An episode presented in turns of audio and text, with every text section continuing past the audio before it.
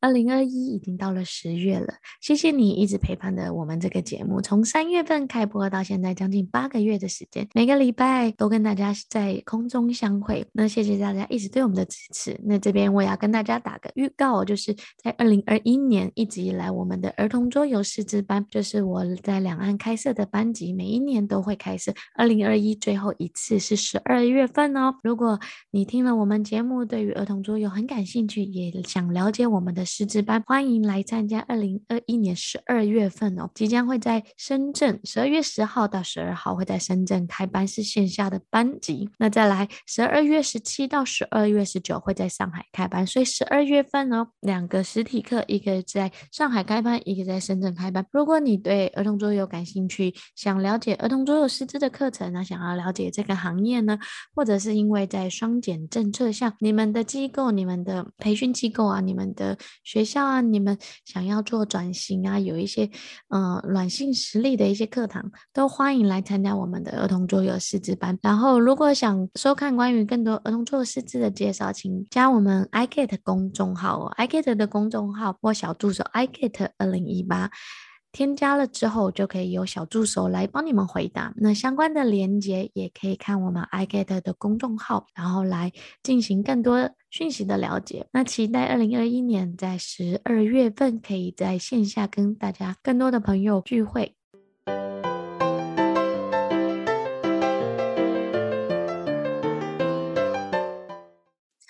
大家好，我是 Rachel 桌友们，又到了我们每一周的采访时间。那今天我非常开心哦，就是能邀请到亚伦哦，莫帅的创办人，他是目前是台湾最大的那个桌游印刷厂，也是最专业的印刷厂哦。其实我常常回台湾的时候，就会去呃墨刷印刷啊，去工厂啊，东看看啊，西看看，跟他学一下那个桌游的产品流程啊，看一下他们最新有什么样新的机器啊、新的设备啊，在做桌游印刷上。那因为其实过往可能是访问出版社啊，可能是访问设计师啊，可是大家知道吗？桌游行业其实很重要的一个环节是印刷厂，然后所以我今天特别非常荣幸的可以邀请亚伦来跟大家讲一下桌游的印刷出版是怎么样操作跟时间的。亚伦，你跟大家打招呼好吗？嗨，各位朋友，大家好，我是那个墨帅印刷，大家都叫我少帅，所以我们取名叫墨帅印刷哦。那很高兴在做美的做游学节目中，我将在节目中分享。就是关于桌游印刷的一个整合，还有它的一个配件的采购。OK，好，对，他叫少帅，我突然忘记，因为我跟厂商跟客户接到就会叫他亚伦，然后自己桌游内部的就叫少帅。哎，开始之前，你先用三个标签来介绍你自己，让大家更认识你，也认识莫帅。我觉得如果用三个标签来介绍我自己的话，我觉得就是谈到桌游，就是热情。专业，然后一条龙的服务。对，我来跟大家讲一下啊，就是我觉得养人其实还蛮还蛮客气。我每一次跟他交流后，我最早开始跟他。有桌游印刷的认识的时候，其实他那时候是第一个是自己非常热爱桌游，第二个是他自己有从事业务相关的工作，就是跟印刷品相关的，所以他就想说，哎，既然没有人在开始做类似这样子的工作，把桌游一条龙的服务，从采购啊，从木头啊，从配件啊，从包装啊，从印刷啊，要用什么材质啊，最后怎么样可以完美呈现呢？他其实自己花了非常多的心思在设计规划，所以他刚刚讲的那个一条龙。服务啊，我觉得真的是在台湾做的非常好，甚至美国啊、日本啊、香港啊，还有其他很多国家都会。跨海来找他做桌游印刷跟出版哦。好，哎，你可以跟大家讲一下你是怎么样接触到桌游？那什么起源开始做桌游的印刷出版行业？其实我一开始哦，就是专门做游戏卡，就是有点像是刮刮卡、序号卡、抽奖卡这种活动类型的卡片出身的。那我在印卡片的时候呢，我就发现，哎，我们卡片啊，就是有很多的美感。然后那一年我就认识了一些桌游设计的大大们，然后他们刚好有一些经验，就可以跟他们一起聊。我也跟他们做学习啦。那那时候我就印了像是山林洞的实验室自反的游戏，或者是现在爱乐丝他们之前有做一些游戏，我都印到。还有大玩，那也是因为他们跟我相处以后，才知道说哦，原来桌游类的印刷品这么丰富，这么特别。所以我就跟自反学习很大量的桌游编辑跟产品线的选项，然后跟摩埃的老外学习怎么看色，怎么把颜色弄到很专业，纸质弄到很强。那其实他们本身桌游人就已经具备了，就是蛮多的天分，所以我也是在他们身上就是呃吸收非常非常多的养分，然后我就开始进入到桌游这个行业。对，可是其实因为这几年其实台湾的印刷。应该说不是这几年，这十年来，其实台湾很多的印刷厂，他们就是有转型嘛，或者是二代接班嘛。那其实很多人就是会觉得说它是一个夕阳产业。可是你是什么原因会开始接手？你从一个小小的印刷厂开始，然后两三个印刷厂跟你合作，到现在拥有一个自己超级大的 印刷公司，然后作业线啊流程是非常的多。是什么原因让你起心动念想要做这件事，而且也敢？着手开始来做这一个事情呢？其实我上一份工作啊，就是就是被蛮大的桌游出版社去去做这个印务的工作。那在做印务的工作的时候呢，老板给我开放蛮大的权利，他就是给我就是同时间可以做自己的身边朋友的订单，就是做一些桌游。那做学习。这么大公司的桌游印刷的时候，因为我们那时候做那个 TCG 哦，或者是桌游，一次都出几万套、几十万套的。那我在这之中学习到了非常多印刷的一些美感，甚至我不懂地方啊，我其实像是呃，你们知道卡片这个由来，就是为什么卡片我们在冲洗的时候是没有点？那有些工厂不懂。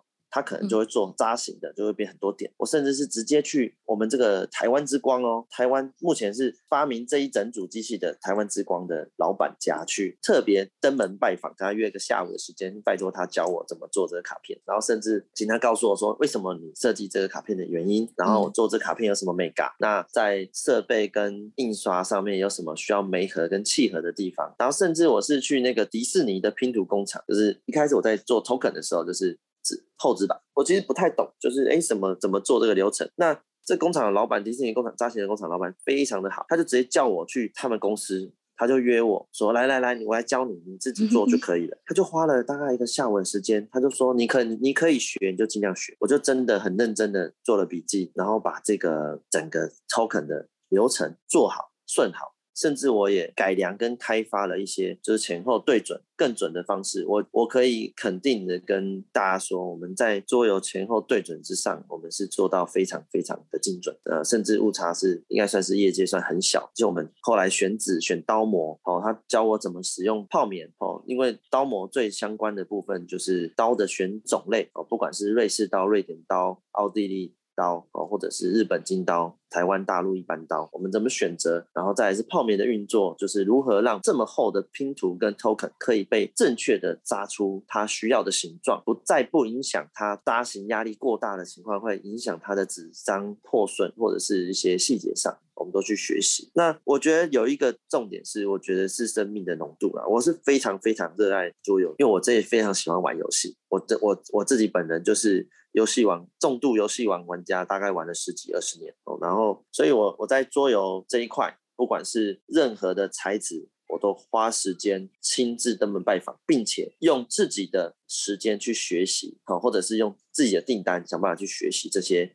案子，例如说，我还会去高桌波场，我会去超音波场，哦，去表子厂去学习这些东西。那我自己这几年呢、我觉得有一件事情是很感动的，就是我有，因为我大概一年呢、平均一年都是要生产四五百套桌游哦。以台湾跟全世界来说，我都印到这么多。那我们以我们做盒子天地盒来说，我们一天就可以做五千个。所以你如果你要去预想说，我们一天可以做几套桌游的话，几款的。不是几款，是几套哦。我们一天最高纪录有做到快两万套左右。那你说为什么我说做桌游感？是因为我有蛮多非常非常多的客户是这样推荐我的，他们会跟他们的朋友说：“哎，你想要做桌游，那你真的不懂的话，你可以先去查墨算印刷那个少帅，介绍给你，他可以帮你从整体的成本规划到游戏面向，甚至是推荐美术、推荐编辑面，他都可以协助你做到。那我也做过蛮多不错的壮举，像是我有一个西班牙客户来台湾印桌游，然后他在台湾想要落地生根卖一些，那时候我就认识了。呃，某一个蛮大家的桌游公司，没想到一没合就中，他就直接印两千套在台湾哦。然后甚至是我们有推给彰化或者是云林有一些非常大的桌游夏令营或者是桌游。店他们也是会跟我们选品哦，他会说，哎、欸，少帅，你有没有最近有没有好的品相，做游戏设计不错的，那我就会推荐给他。那我会问过我的朋友说，哎、我可以设计师们，你可以，我这套游戏我可以哪一套吗？我想要寄给那个某一个出版社或旅行社，他们对这个游戏有兴趣，那我也是帮他们引荐。所以，我们是，我们是从出版通路、经销、印刷。游戏规划、客群选取、TA 都全部整体包到完。当然我是有收顾，就是。开会的顾问费的啦，所以我我自己是非常非常热衷于学习这件事情。我甚至常常都跟客人开会开到一两点、三点，那或者是跟一些做美术做得很棒的朋友，他们都会约我去就是书局，就跟我说：“哎，你知道这个美术怎样漂亮吗？为什么这一本书可以卖得好？这一盒桌游为什么可以卖这么多？”然后他就跟我分析：“哎，这个盒子上面的人事实地物在哪里？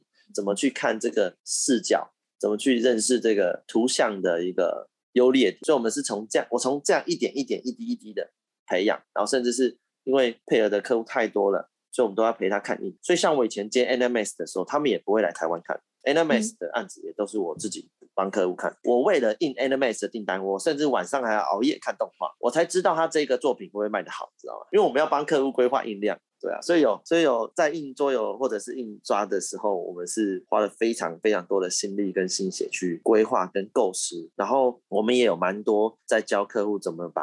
他的作品哦变成商业化，甚至是这几年非常红的募资，那他们也都是直接来询问我说，呃，加购项目要怎么选择，那还有多少成本哦，我也是可以当场就可以跟他聊，因为我采购经验很足，你可能现场问我说，哎，这一包卫生纸多少钱，可能就可以跟你讲这一包大概多少钱这个概念。对，其实刚刚前面那一段，我要跟大家讲哦，我真的觉得咬人是一个非常认真的。我记得很久很久，他刚开始做没多久的时候，我还跟他在中和的印刷厂，我们去看木头的那个木头的刀。模，他跟我说这个是怎么样，那个是怎么样。我那时候就对他印象非常的深刻，因为其实也我都会陆续有不同的印刷厂，可是大部分他们就说哦，你要印这个，你要看色，你要看机器就好。可是莫帅是少数给我看桌游配件、桌游道具，他是怎么样在选，为什么这个比较好，那个怎么样不好？我觉得他是有有花心，他今天能做到这么的好，这么的专业，甚至台湾很多的客户，我都是指名只用，只只要他只要是新的客户，大部分都会来找他，百分之。七成左右，如果想要做做印刷，一定。在台湾的厂商啊、印刷界啊，或者问设计师啊、美术编辑，大部分会首首选就是他们。第一个是我觉得就是雅伦真的很认真，第二个是他要做一件事，就像我我跟你跟刚刚前面一开始讲的，就是我为什么每一段时间要去看他们呢？就是第一个是跟他打招呼，第二个是我可能要去采购一些原物料配件，第三个是因为他常常都会有新奇的东西，可能是什么立体的，就可能是什么以前是人工服务，他现在改成自动包装，然后他可能是有像他刚刚的小的刀模或小的。不同，因为客户不同的需求而采购新的新的印刷质量的东西啊，或诶新的塑料，他刚刚讲的那些 token 啊，可以彩色印刷，可以怎么，就是他不断的在学习，也不断的在更新自己公司的配件跟材料，然后他自己真的也在开。常常开会，我记得我有一次带我们同事啊，还有那个协会的人一起去看他的时候，他就说他那天有七八个会议，一个接着一个，我们就是中间的一个环节，我就带大家去看印刷厂。然后我每次跟他聊的时候，我就觉得他真的有与时俱进。第二个是他都很知道市场的动向。那刚刚他最后一个讲的就是成本其实是在桌游上面是非常重要，不是天马行空说我就要印这个桌游。然后其实很多人要做桌游之前没有概念的预。没有预算的概念，也没有说，哎，他时间要抓多久，也没有说整体一个桌游从零到一到制作完成大概要花多少。那在这边呢，可不可以让你先稍微跟大家讲一下，说，哎，一个桌游从出版印刷大概要花多久的时间？我我这边也跟大家分享一下最近的经验哈，就是我最近有遇到蛮多客人，蛮大的出版社，就是想要转型做桌游，也不是说转型，就是想要多开发一个品项嘛，一个我们都说桌游是一个载具，例如说。你看，现在电视、电影、电视剧，或者是啊、呃、漫画，都做桌游了嘛？所以桌游是个载具。嗯、那我我这边先分享这个桌游整体流程之前，聊一个蛮好玩的一个状况啊。因为一般的印刷厂做一盒桌游，它大概需要花六到七个月。甚至是有一些出版社的老板自己去跑桌游印刷，他大概也要跑四到五个月。可是你要想象哦，其实大部分做桌游的公司，大部分人力的配置都是偏少，人都是三到四个人。那其实一个人跑去做桌游印刷不是不行哦，但是就花时间比较长。那以一个出版社来说，他跑个七八个月、六七个月才做一款桌游，这样。划算吗？其实不是，不见得比较划算，除非你的套数真的很多，可能是一万、十万、二十万套，不然一般人是在五百、一千、三千的套数下是不会做这件事情。那以桌游整体的印刷流程，我们会这样谈哦，就是你规则准备好了没？这是第一件事情。然后第二，我就会问你，你的主视觉有没有？哦，那你的卡牌的编排每编，你有没有选好人选？那如果没有选好，你有多少预算去做这件事情？因为美术是非常区分等级的哦。有些国外的电影制作，他们光一个海报就是三十万、二十万起跳，因为那个海报挂要挂全世界的，他们是非常好看的。你找这种的话，你那个封面就会美到爆，真的是美到爆。我举例啦，我自己严重的认为，像是山中小屋这样的一个美术，可能就值十几二十万以上，甚至可能更多。所以我们一般就会从规则、美术。那第三个，我就会问你的。哦，我们常常会聊到行销 market 端，你找到了没？你要怎么去行销你的商品？因为这都关乎你的美术跟规则和你的你的流程。哦，例如说有些人会说，哎，我十二月要出货啊，那我就会问你，那你你是怎么出？哦，因为这也会影响到后面包装的流程。哦，那他可能说我要募资，我要直接整批去日本，整批去新加坡，整批去香港，哦，都会影响到我不同的呃逻辑。哦，因为还有我会帮你规划船运的部分，因为像台湾这几年每每年去爱森大概四年了吧，都是从我这边全台湾的人一起出去。嗯、那所以我就会从这个面向开始谈起。那有些人呢就是很赶的，很可能是哎，例如说我这个月有 game market，呃，我这个月爱森，我下个月 game market，、嗯、所以游戏一定要在这边完成，或或下个月一定要完成。那我这边就会开始聊，好，例如说我们都知道木头是最久，或金属配件是最久，可能还要打样什么的。我就会请你抓个一个月到两个月时间，先跟我谈这件事情，然后去生产这个。那接着呢，我就会跟你说，哎，token 大概要二十天，那卡牌可能十天，那盒子可能十五天，说明书可能十天，我就会完成。但是它可以同时并行哦，你们知道那种？它是多轨的，只是就每一个要先确认清楚，就是单向式的，可是他们是多轨同时并并行在做。对对对，所以我们在做这个桌游整体印刷的时候，我们是从每一个面向都会先协助你先去看好。当然，有些人不喜欢这样的服务，他们就是哦，没有，你告诉我印刷多久？那可是我也要坦白讲，因为我们是需要排排程的，所以如果你只问我印刷多久，我就会直接跟你说，你有没有立体配件？如果没有的话，只有印刷的部分，我就是一个月内一定可以完成，嗯，而且是不管你多少套哦。那当然，如果你是超过十万套以上，我可能就是要跟你讲说，哎，那我们可能要多一点时间，因为我同时间还有其他的订单。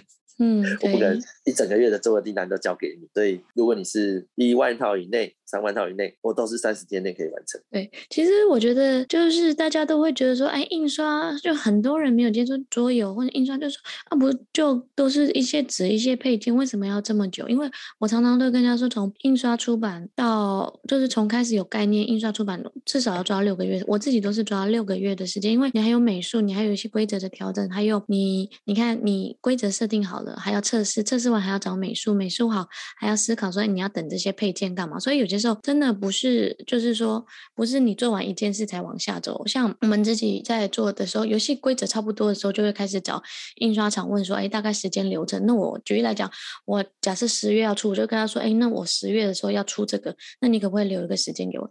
对于印刷厂来讲，排排程是最重要的，对不对？像举例来讲，现在是十月份要去艾森，以前往年就是可能八月、九月他们。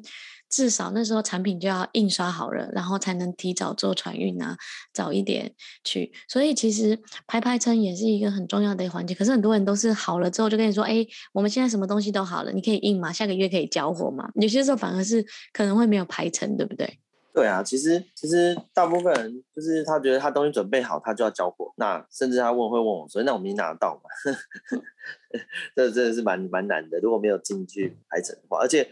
我也要坦白说，我们自己这间公司啦，就是我们花比较多的心思在帮你做档案的校正。当然我知道，就是校稿是要花很多时间的。可是印桌游印刷，因为它里面的配件太多了，所以我们要检查、要去确认的东西其实也很多。所以我们一般都会抓两一到两周的时间做校稿。不要，你不要完全觉得说哦，我不用校稿，我书写都会做。有太多人为了省钱，他们不去找一些真的会印刷的设计师做游戏，他们找那个美术是找那种就是呃连书写是什么都不知道啊，嗯、什么是 CMYK 啊、RGB 啊，然后 没错哦，这个这个我一定要要让你特别讲一下，因为其实跟我们接跟我这边接触的很多，他们就是说没关系，我们自己公司有美术，我让我美术编一编就好。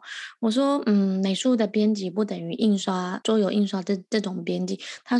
出血要多少啊？然后要留多少的宽度？还有，因为所有的配件跟道具，就是我们材质会厚一点，或者是木头 token 要多大？就是它其实，在桌游的设计上，有些时候有点像是产品设计师了。它不是只是美术设计师，甚至我自己之前在做桌游的时候，我们还有一个人专门负责做。规则书的设计跟编辑，就是所有人都好了，规则设计专门另另一个项目给他做，因为他知道怎么样编排跟怎么样写，大家比较看得懂，而不是用本来的方式。因为规则书一看不懂就宕机了，所有人买到人就直接宕机了。你来跟大家讲一下好啊，这边讲一下说所有的印刷出版跟一一般的印刷出版有什么不同？有没有一两个很重要的东西是你要做做出版一定要知道的？我觉得，因为我们其实公司有做一个很棒的服务，就是商业安全检查，玩具玩具安全检查。那如果你自己去跑这个商业流程，这个安全流程法规非常的麻烦，因为政府人员哦，永远是告诉你说，哦，你这地方错了，然后你改完了以后，你回去送审，然后他又跟你说，哎，你这地方没改到。然后你就会问他，啊，你上次怎么不跟我讲？我想，我超多客人被安全检查跟商业流这个安商业流程卡住了，所以你们要特别小心。如果要做商检的话，建议是找一些比较有有经验的人，经验的，对，去协助你。这我觉得这是最重要的一环，因为这是关乎到你能不能上架，你知道吗？在台湾跟全世界来说，你只要没有安全检查，你这游戏上架是会被罚钱。那我听说有些人罚最多是二十万，所以你可以想象，哎，不就一个桌游而已嘛？有这么复杂？哇，我还跟你要坦白跟你讲，就是有这么容易，呵呵，那就好了。好好，这第二件事情就是我想跟大家分享一下，这也是为什么我们从头到尾都不打广告的其中一个原因。你们知道，如果我打了广告会出现什么事情吗？就是呃，我们会称为就是会涌入非常多的询问，嗯，那我们可能报价会暴增，非常多人询价，那或者是非常多人来跟我们确认。想要发印，那它其实会变相的瘫痪我们整间公司的一个运作。嗯、我们有试，以前有稍微有试过，就是我们去接那些就是从来没有印过东西的客户的订单，客户厂商，嗯，哇，非常可怕。他他们光来回对稿，你搞不懂为什么，就一个掉一个字，他们就说我打开有啊，那我就说、嗯、拜托你转外框，然后他就说，因为我们这边没有你的字型。我不知道你们用什么字型，我、嗯、光是一个转外框可以来来回回退五次。那我可以跟你分享这件事有多困扰。你们知道卡牌啊？假设你一百张的卡牌，假设你的档案有两 GB 好了，两 GB 哦，你上传要多久？我下载要多久？可以见得吧？那我打开来又要花多少时间去检查？所以有非常多人不懂印刷，然后就觉得啊，就印刷而已。我跟你讲，掉字你就麻烦死了，就痛苦死了。我们光是来回收档哦，你看我们我们同时在跑一个月在跑的案子，总共大概三四十个嘛。那如果有有十个客户长这样，三分之一好哇，那你你你美工每天要花几个小时坐在那边只下载档案，那我是要。聘一个人专门下载档案就好了。对啊，而且而且更麻烦的是，他们档案不会按规格来，就是他改了之后，他存档还是旧的，所以我们根本不知道哪一个是 更新的版本。对，然后到后来他们印刷的规格也会乱掉，对不对？所以我觉得做印刷的真的是要蛮细心的人，说实话。嗯嗯嗯。我们都会找那种比较避害型的人做做我们的工厂内部人员，因为避险型的人他就会把事情做得很细。很什么叫避险型的人呢？因为其实业务就很明显，就趋利型嘛。嗯，那趋利型的人就会想要把想要追逐利润、追逐效率哦，他们是有目标就去追的。而避险型的人，他们可以在工厂内部，例如说我们的包装人员就会来跟我 double check，就是哎哎，老板，我问你哦，你们东西是这样放吗？还是你要这样放？你要不要问一下客人？哎，你的简牌第一顺序第一张是这一张吗？还是这一张？哦，然后或者是你的 token 要吐下来装夹链袋吗？还是不要？你要三号还是四号夹链袋？你的盒装是不够大，你要不要跟客人建议一下？你盒子可以改大一点点。你的内衬是放不进去啊，说明书比你的盒子还大哎，你知道吗？避险型的人可以帮你想的事情有够丰富，那甚至他们就是一关一关会帮你确认、确认再确认。那如果你找了一个趋利型的人，就会发现哦，订单来了，好，我接啊，我印哦，哎。客人没看过，怎么会这样？哦，你这个比喻好有好有趣哦。那要怎么样去找一些避险型的人？因为说实话，我跟你说，我觉得。桌游设计师都是比较不是，他们不是避险，桌游设计师都是比较天马行空的，所以他们有些细节，他们的掌握度，或者是这种创造型人格，他们这种比较多的细节，他说觉得差不多的就好。避险型的人格，你在面试上有什么样特别的选材吗？对啊，所以这也是这也是回到我们整个传产的生态啦。那我会特别聊这一块，是因为非常多的团队哦，他们就是呃，老板永远就是，哎，我只要印出来就好，他们没有办法理解下面遇到什么困难，然后没有办法适时的做出协助跟资源，那甚至听不到下面人的声音，那下面也其实有些人也不懂，他们遇到什么困难。所以我们在这之中啊，我们这个印刷厂在之中做了一个蛮不可思议的化学效，像是我之前有帮一个帮我帮几个大公司的，像我们因为我们这几年有印到。亚马逊啊，或者是何家人的订单，那你知道吗？这种大企业其实他们下面发生什么事，他们完全 那我们就是要非常用用心的去协助，说，例如说，哎，你这个设备啊，是不是没有办法运作？你这个地方是不是有有困难？你你知道吗？你我们其实帮他开一个会，他可能就觉得，哎，我就只是要做一个核磁，有这么复杂？哇，我跟你讲，就是有，就是有千百种问法，会问到你真的是觉得，哎，做一个桌游为什么要问这么多？可是真的，它它是一个面面俱到的东西，你们可以理解吗？尤其是你交消费者手上的时候，你就会觉得，啊，怎么会有这么多？奇怪，从来没想过的问题会发生，这都必须要问进去。没错，就是如果你如果你过去只是一个桌游的消费者，其实很简单，就是桌游在这里，你就看哎好不好玩。然后因为你可能不是家长，不会在意有没有那个安全标章，有没有这些规范。可是只要你是儿童玩具，或现在要上架，在全世界各个通路，欧洲有欧洲的 CE 规范，台湾有台湾的规范，大陆有大陆的规范，美国跟新加坡，他们每一家公司的规范其实都不太，可是有那个标章。其实是上架的一个代表。如果你没有那个，你其实一般的通路、大的通路啊、书店通路啊，然后百货商场通路，其实是他是他先不管你游戏有没有名，他先他只先认那个标章才能上架。然后还有刚刚就是少帅讲的那个，就是哎每一个环节、每一个细节，这个卡牌要多大啊？然后包装要多大？哎，你是要硬侧边？你要是天地开合，还是要磁扣开合呢？还是哪一种开合？要开左边还是开右边？要怎么样做？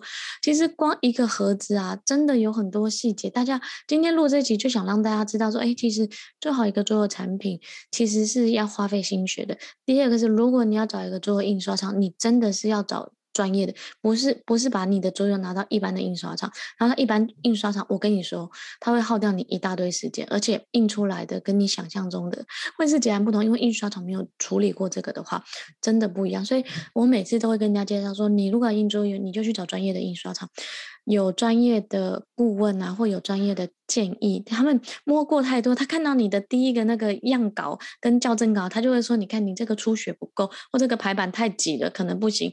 你这个要不要中间旁边的留白再多一点？要不然这样印刷到时候切割可能很容易，就是失败率就会很高，就会等于要重印跟假印。所以刚刚莫帅讲的这些很多的细节，其实真的是有经验的人才知道，没有经验的人就说：哦，好啊，没关系，我们帮你接，我们帮你印。然后那那时候就是灾难的 的开始，因为我自己曾经也有接触过一些，他们就是去找不同的印刷厂回来之后，他说：“哎呦，他们做实在不行，所以我们那个桌游就先半途而废，就放在那里。”他说他们公司的人已经没有心思跟没有心力了。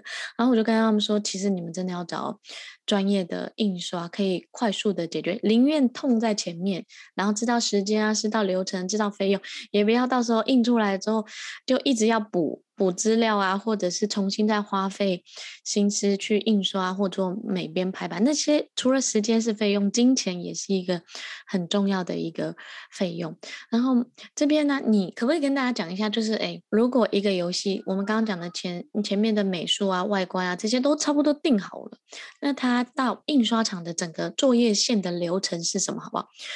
你可以稍微讲一下，因为讲这个很重要，因为他们很多公司或很多大的公司或很多想要做这个，他们不知道生产线印刷其实分得非常的细，而且需要很多人工，对不对？嗯，其实因为我们其实我们的规模，呃，算是呃中小企业吧。嗯，那我们我们光湖河区的人员就有十几位，我们做盒子。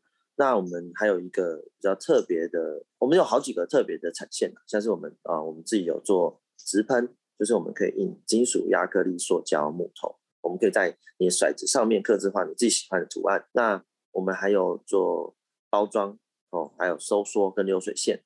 那我们还有个还有两个很特别的服务，其中一个是全世界的木质出货。好像我们今年光募资出货，我们就出了大概快五万件，对，光募资出货就快了五万件，全世界。那或者是或者是你你，所以我们对国际的运输是非常熟悉的，要你要怎么规范，你要怎么做，指向怎么保护，哦，这都是我们的一个呃常做的事情。那还有一个仓储服务，我们也有做啊。做这个服务呢比较特别，是因为蛮多出版社他们是是没有人力做物流跟进出配点这件事情的，所以我们也都做下去。那你刚好聊到问到问我说，呃，桌游到底印刷产线上面还有什么美感哦？我觉得真的是可以，这个是客制化的问题。例如说，我们说明书要左翻右翻，还是你要长长书、横书，什么书型，还有是谁给谁用的哦，这都是会影响到字的大小啊，然后书本的尺寸，手势太小拿不起来之类的，翻页不好翻，没办法一百八十度翻，有很多细节。嗯、然后盒子也是，你好你如果你是一个啊、教学现场型的桌游，大部分我们都会推荐你做 B。B 五或者是 A 四盒，因为你要考虑一件事情，就是你带出门的方便性哦，所以或者讲课的方便性。当然，你也可以像一个空少一样拉一个小行李箱，然后把所有桌子放里面，这也是蛮方便的啦。但蛮多老师是没有办法这样做哦。然后再来就是你的收纳空间，你怎么去运作哦？因为收纳是蛮高深的学问啊。有人很简单，就全部夹进袋，那有人呢，就是希望说给他小朋友。顺便学习，就是哎，我们大家都要收好啊。这个就放卡片，然后这个洞就放木头，这个洞放什么？它其实也是变相的，在让你的小朋友或者是哦亲子时光啊，提升你的你的一个潜移默化的教养。对。就是游戏的收纳，我跟你说这个非常的重要。就是大家就说，哎，游戏东西弄好就全部放进去，不是哦。游戏桌游好的桌游，它其实会有，不论它是用纸板来做隔间，把卡牌放在正确的位置，然后骰子放在正确位置，或者是用海绵垫来做。那个其实这个就是印刷厂，他们如果有经验，他们就会跟客户建议说，哎，我建议用什么方式，那这个我们来帮你做。如果没有经很多没有经验的，第一次做桌游，所有的东西，卡牌啊、规则书啊、纸一纸。还有木头头跟全部都是用丢的，丢在里面，打开来就是这样。可是如果你去看国外的，或在台湾有一些做这种专业，他们还会有的甚至是用塑料塑形的模子模具，把所有东西放在正确的配件上。像我自己就很喜欢这种。每一个东西有一个正确位置摆放的部分。那其实说，哎，你们说这个哦，你拿起来使用很方便，可是这个也是要花成本的，对不对？也也印印印刷那个那个收纳的那个，其实也是要成本去做的。然后也第二个是也是印刷厂，他要知道怎么样把这个膜开出来帮你做，不然的话等于是就是空空空空如也，这就很影响到现在的消费者在收到产品的时候的感受。对啊，对啊，对啊，这是真的，有蛮多细节的。哎哎，那我问你啊，你可不可以粗略来讲，就是这几年其实桌游啊还蛮流行，很多公司就还蛮想做做桌游的，然后把它变成一个延伸产品。如果做一个桌游，大概需要准备多少费用啊？准备多少时间啊？起印量啊？大概要抓多久的时间？因为现在也是十月份了嘛，可以刚好做明年规划的时候，他们可以想一下。因为常常有人跟我说：“哎，我这个月想要找你做周游的规划跟设计，然后下一个月可以给我们成品吗？” 对，就是很很天真的想说，好像是很像在印东西，印一本书跟一本纸的感觉。你可以跟大家讲一下吗？让他们有一些。其实，其实我觉得这个要关乎到就是这个团队有没有 PM。我们 PM 就是一个主计划嘛，嗯、我们我们坦白说，有没有一个主编，对这个团队来说非常非常差，非常非常多。所以我大部分时间会充当一个团队的主编，我会告诉他们说，你这个美术要画多久，这个档案要做多久，然后你这个印刷要多久。我们我们其实蛮多客人是需要这个服务，这个其实也是一个很大的一个服务啊哈。那我你因为你刚刚聊到说要多久这件事情嘛，那我我们其实可以回过头来想象一下哈，就是如果我们今天。我们今天要去做一个桌游，其实可以想成是装潢一间房子。你要先想有哪些人会住进去，就有点像是哪些人会玩这个游戏。那你住进去以后需要什么样的设备？就是哪些人需要用到这些设备？那这些设备又关乎到什么样的程度？然后你希望它墙面刷什么漆呀、用什么方式啊？装什么设备啊？电路管线怎么拉啊？桌游印刷就有点像这样子丰富，因为桌游设计者。或者是一些想要出版的游戏商，他们的天马行空是非常非常的非常非常的，我们可以想象，就是想象是非常的丰满。但我们要回到原点，就是印刷是成本，现实是非常骨感，他们是有非常多的挑战，或者是思考逻辑必须克服，所以他们必须没合在一起。所以这时候主编的位置就截然的重要。例如说，他们要说：“哎，我这个颜色要怎么下？”哦，才会让人家觉得看起来不会那么那么一致性哦。这个左边的配件、事件卡跟功能卡要分开来啊，然后每个人拿到什么卡要怎么样啊？或者是我一些隐藏资讯要怎么安排啊？那或者说我这个东西不只要好玩，我还要卖相好，我们是不是可以把一些东西立起来，变成立体化的哦，token，或者是或者是立体书，或者是或者是木头？那这都是需要有主编去控制这个成本，所以我才说，其实来找我们。很大的服务是做这个整体的规划。这个看似很就是看似很小的细节，可是这些小细节结合起来，就是一个人的经验的浓缩跟累积哦。可以怎么样可以让他们的产品可以在时间内完成，然后有更好的体验，也还有就是更好的成本的预算。所以我我我这边跟你们分享一下哦，就是有些客人他就会跟我说，哎，我这个游戏我要卖一千块，然后哦，然后我就问他说，那你卖给谁？他说：“哦，这是呃两人游戏。”我说：“两人游戏一千块不太贵啊，因为两人游戏通常不会卖到一千块，通常会做在就是因为是坐下来闲暇的时间嘛，所以大概五百到七百左右。所以你要去估算哦，那我五百到七百，我是不是成本只能压在就是三成到四成内？超过四成以上，你其实基本上你也没有利润的啦，因为通路也要抽一点嘛，哦，经销也要抽一点，所以建议就是。”除非你每一盒都自己卖，不然你成本一定要压在三四成内。那这时候就要就可以开始规划规格啦。那如果假设你的规格已经先就是游戏的内容已经先想好了，好，比如说啊，我我我是一个海盗游戏哦，我们要有有五艘船，然后要有三个宝箱，那每个宝箱里面呢可能会藏宝物跟废物，还有空的哦。那我们这时候就可以聊一下，哎。那你的对象是谁呀、啊？哦，那你就说哦，我们这个游戏大概要给给给小朋友玩，所以我打算做一个一千两百到一千五百块的游戏。哦，这个其实预算就蛮多的哦，因为我们刚刚讲到三四层嘛，嗯，所以这个可以做到三百多块去，那就可以做一个很漂亮、很精致的桌游哦。你可能会有一个啊、呃、十字折或者是拼图组起来的一个啊、呃、A 三大的地图，那你可能会有三个立体的纸做的宝箱，宝箱里面呢可以放一些，比如说你想要放宝石。放我们可以刻制一些金币，然后或者是做木头印刷哦，都可以放进去。然后船呢，我们就可以做哦，可以做纸结构的哦，用 token 做的纸结构船哦，有点像是马尼拉他们也有做木头的嘛哦，这种结构类型的船。那你看哦，三百多块我们就可以做这么丰富。那盒装呢，因为在台湾或者华人的市场呢，就是盒装越大就是越贵越高级哦，所以。你要卖一千多块啊，你盒装就不能小于 A 四啦。嗯，你小于 A 四的话，你很难卖贵了，因为你会发现你架上一堆的桌游的情况下的时候，哎，一样一千块，为什么要买这么小盒？哦，家长都是会往大盒的走，比较不会一千块就觉得哇好划算哦。呵，华人的心态就是这样子，所以这都必须跟你讨论进去，或者你可以跟我说没有哎，我跟你讲我的消费经验，像那个日本的 All Ink，哇，小小一盒三百块到一千多块都是这么小一盒。哦，我也有这样的客户，他们很坚持就是，哎，我这是 iPhone 盒，他们就是要这么小的尺寸。那我也有这样的团队，那也不是说这样不行。的确，你们做久了，你经营了啊、呃、三四年，你做了十几个品项以后，你有这个市场面，人家已经懂你们，你这样可以做。但真的是强烈建议，而且就算你这个游戏要迁去国外，哦，因为很多人是，哎，我设计一个游戏，我不是在台湾卖嘛，我可能只有台湾 EEP。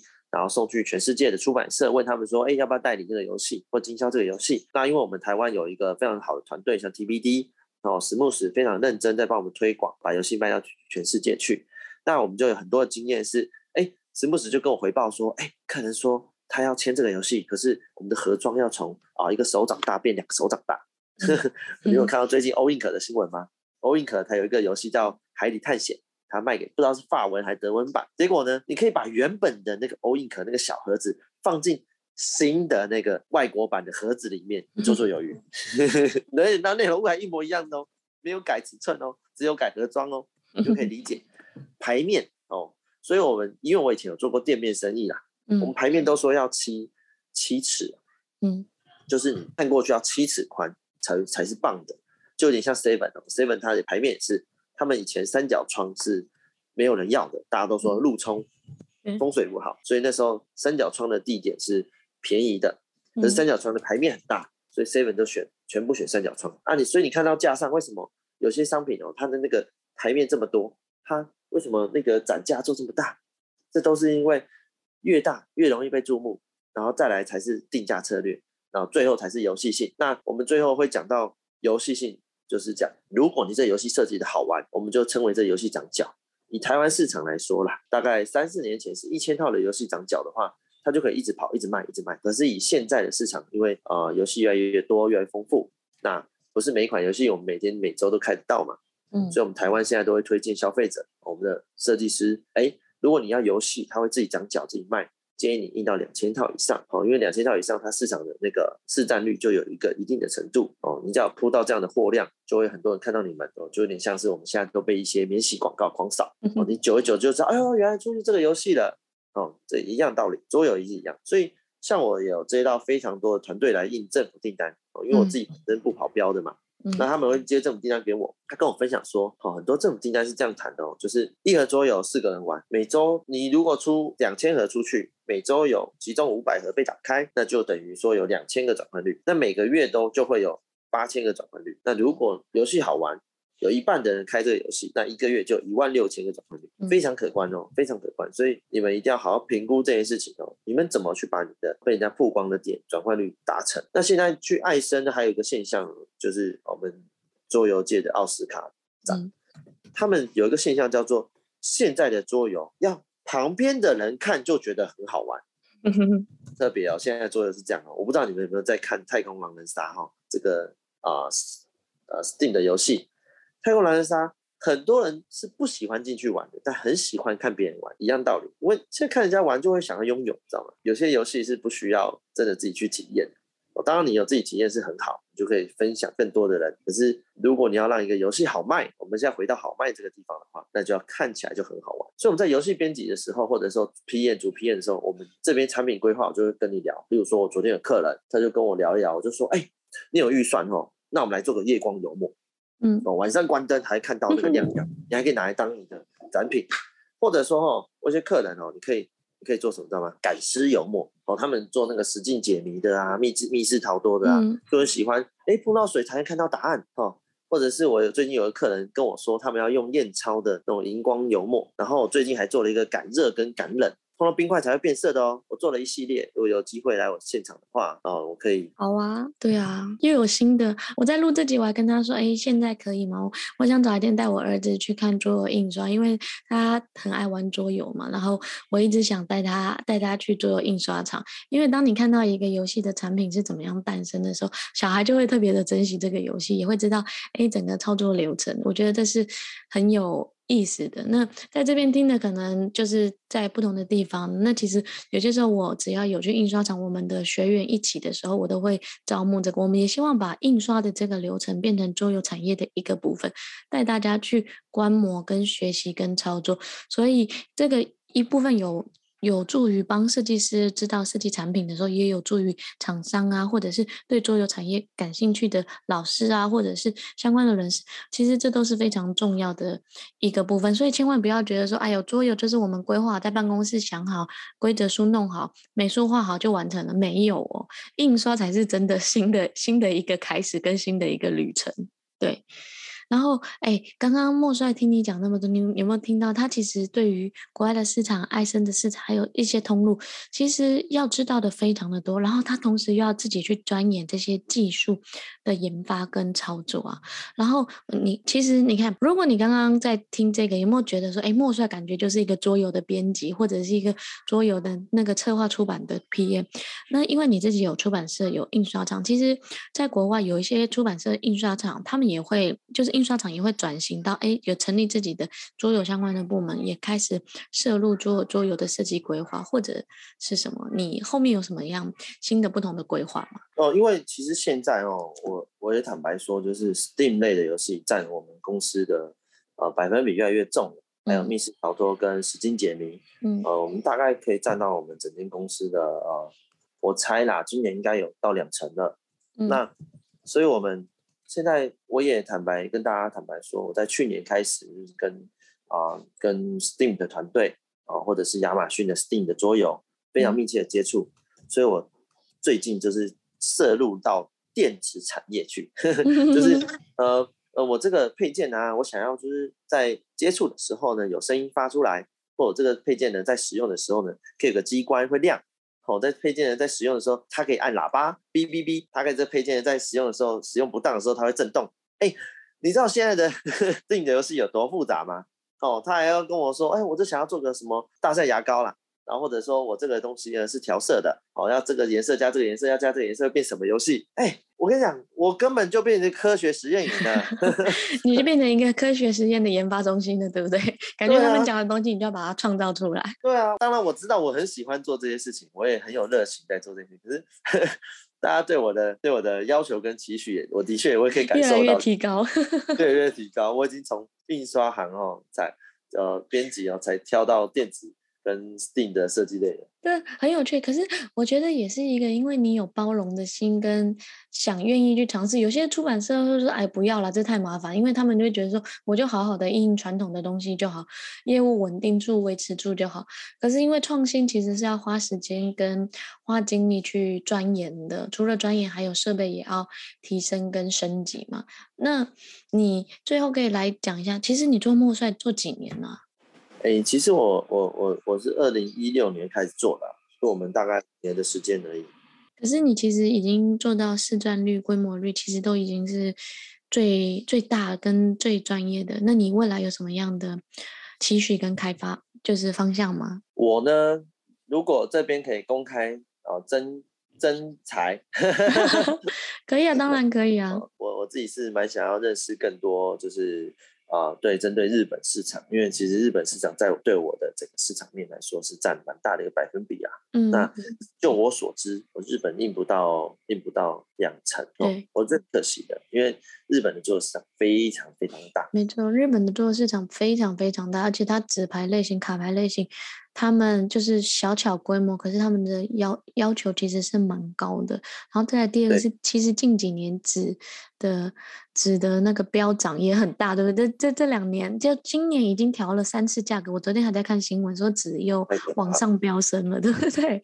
对，所以其实你想找一些相关的人才哦，是吗？对啊，我因为我觉得，因为我们其实日本哦，我们有接他们两三家印刷厂的订单，那。的确，我可以理解，就是日本人比较信任日本人这件事情哦。但如果我们可以直接对到日本的客户直客，哇，那个更好，不是接透过印刷厂接是更好的。那最后啊，我想问一下啊，就是其实今天跟你聊那么多，让大家知道桌游的印刷、桌游的出版啊，就是这些其实是蛮耗心思的，也要花细节去操作的。那找一个专业的印刷厂，其实可以解决很多这样的问题。那想问一下。你最用一句话来总结桌游对你来讲到底是什么？桌游对我来讲到底是什么？嗯，燃烧生命。对，你不能再这样一直燃烧了。说实话，我跟亚伦每次见面，我都跟他说你要注意身体。其实我有没有睡觉？对，有没有睡？第一个有没有睡觉？第二个有没有身体？第三个有没有吃饭？哦、他早、欸、他早上开会都没有吃饭的。我昨天从从从十点开会开到晚上十一点多，我只吃一餐呢，然后喝了三杯咖啡，就一直灌咖啡，让自己有精神，一直开一直开。没错，所以所以我跟你说实话，我刚刚跟所有的朋友见面，我都问他们说有没有吃东西哦，你有没有睡饱？就是大家虽然热爱桌游，可是不能这样，因为你看莫帅没有人可以复制它，又要管工厂，又要给出版。印刷建议又要精进，就是少了一个莫帅，我们会少很多，所以他们要保证好，才能确保我们桌游未来的行业的产量可以稳稳的成长，然后他们公司越稳定。才会有更多的人可以透过桌游来做印刷跟出版业，才有更多的出版社或更多教育的从业者，他们可以借由把桌游变成一个新教育的美产来扩大市场。对，所以所以嗯，桌游是燃烧生命，可是你还是要照顾生命。这是我额外跟大家，不论你是桌游的哪一个行业的方方面面的从业者，就是自己的身体还是要照顾的。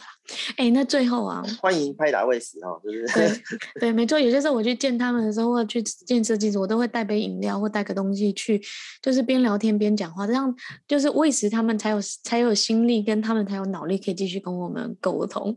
那最后啊，你自己其实也有小孩嘛，然后你可不可以跟大家讲一下，说，哎，你推荐一款你自己很喜欢的亲子游戏？我这边让你推荐亲子。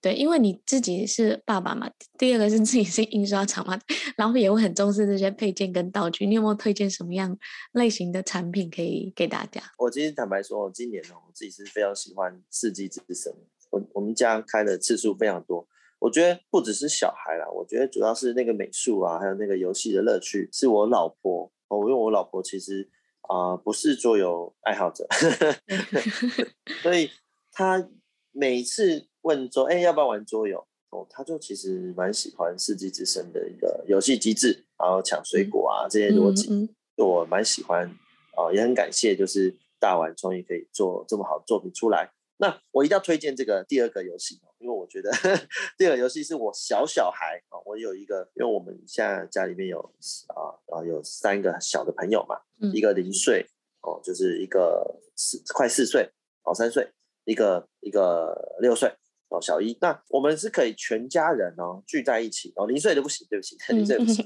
全家聚在一起玩一款游戏叫做啊疯狂岛的电波化石家哦，非常的有趣。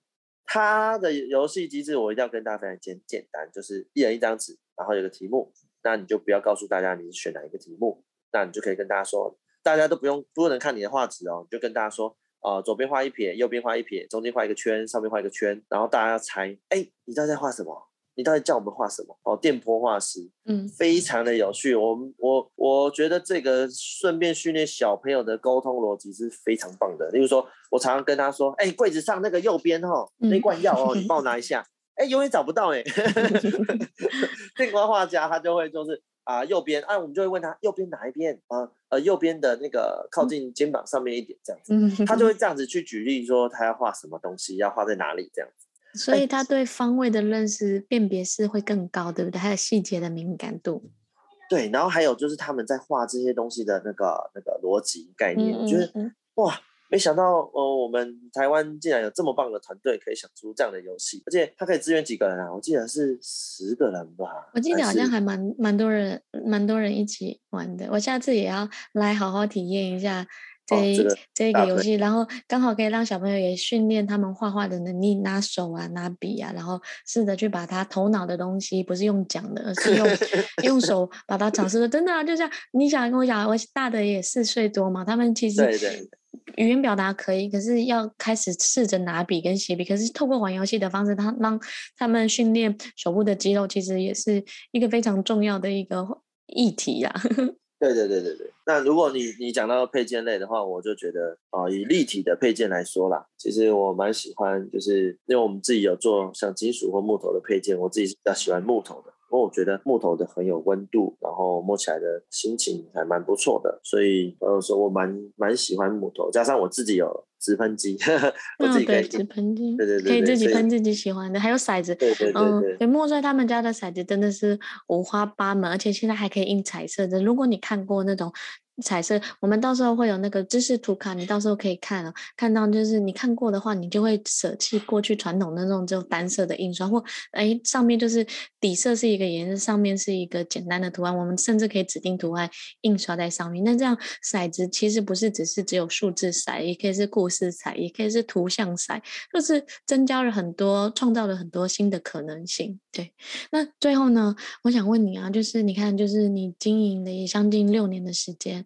然后虽然这两年有疫情，有一点点的影响，可是你未来的展望跟发展会是什么呢？因为我其实对你们公司也一直很很期待，我常常会关注说，哎，你们公司新的发展是什么？呃，其实我我觉得在疫情之中啦，也很感谢，就是有这么多的朋友们，就是帮我们引荐，就是不断的有新的客户，或者是或者是呃跟我们合作。那我其实我们公司我没有什么太丰富的想象了。我只想要参与每一盒桌游。我其实最想做的事情是这个。我很想要就是跟着大家，然后手把手的，我们一起把一套一套的桌游，在你最想要、最希望的想象的程度、空间，在预算内把它完成。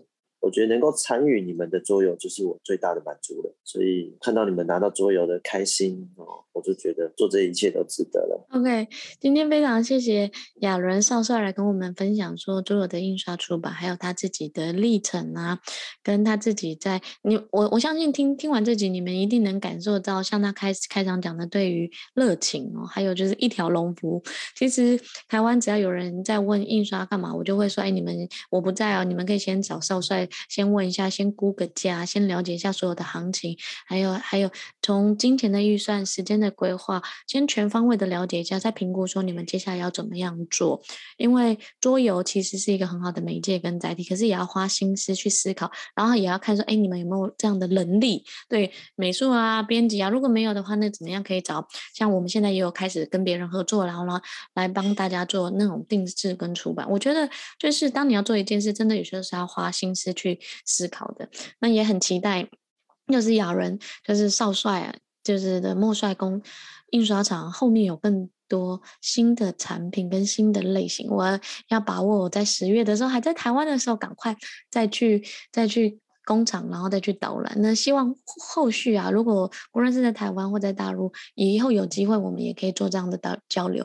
我记得上次我还是跟香港的朋友一起去你们印刷厂看印刷，看。看流程，对，我觉得真的参观印刷厂是一个很有趣的事。我一直想把参观印刷厂变成那个师资班，我们儿童桌的师资班环节的一部分。可是因为这两年疫情的关系，其实不太方便离开教室出去学习。可是这件事对我来讲，我都一直把它排在行程上。也希望以后雅人可以帮我们做专业的工厂导览哦。然后我们为了我们自己的小孩，我们可以来开一个小小桌游设计师跟小小桌游体验师的方式，让他们进行。做自己的创意跟设计，OK，谢谢雅伦。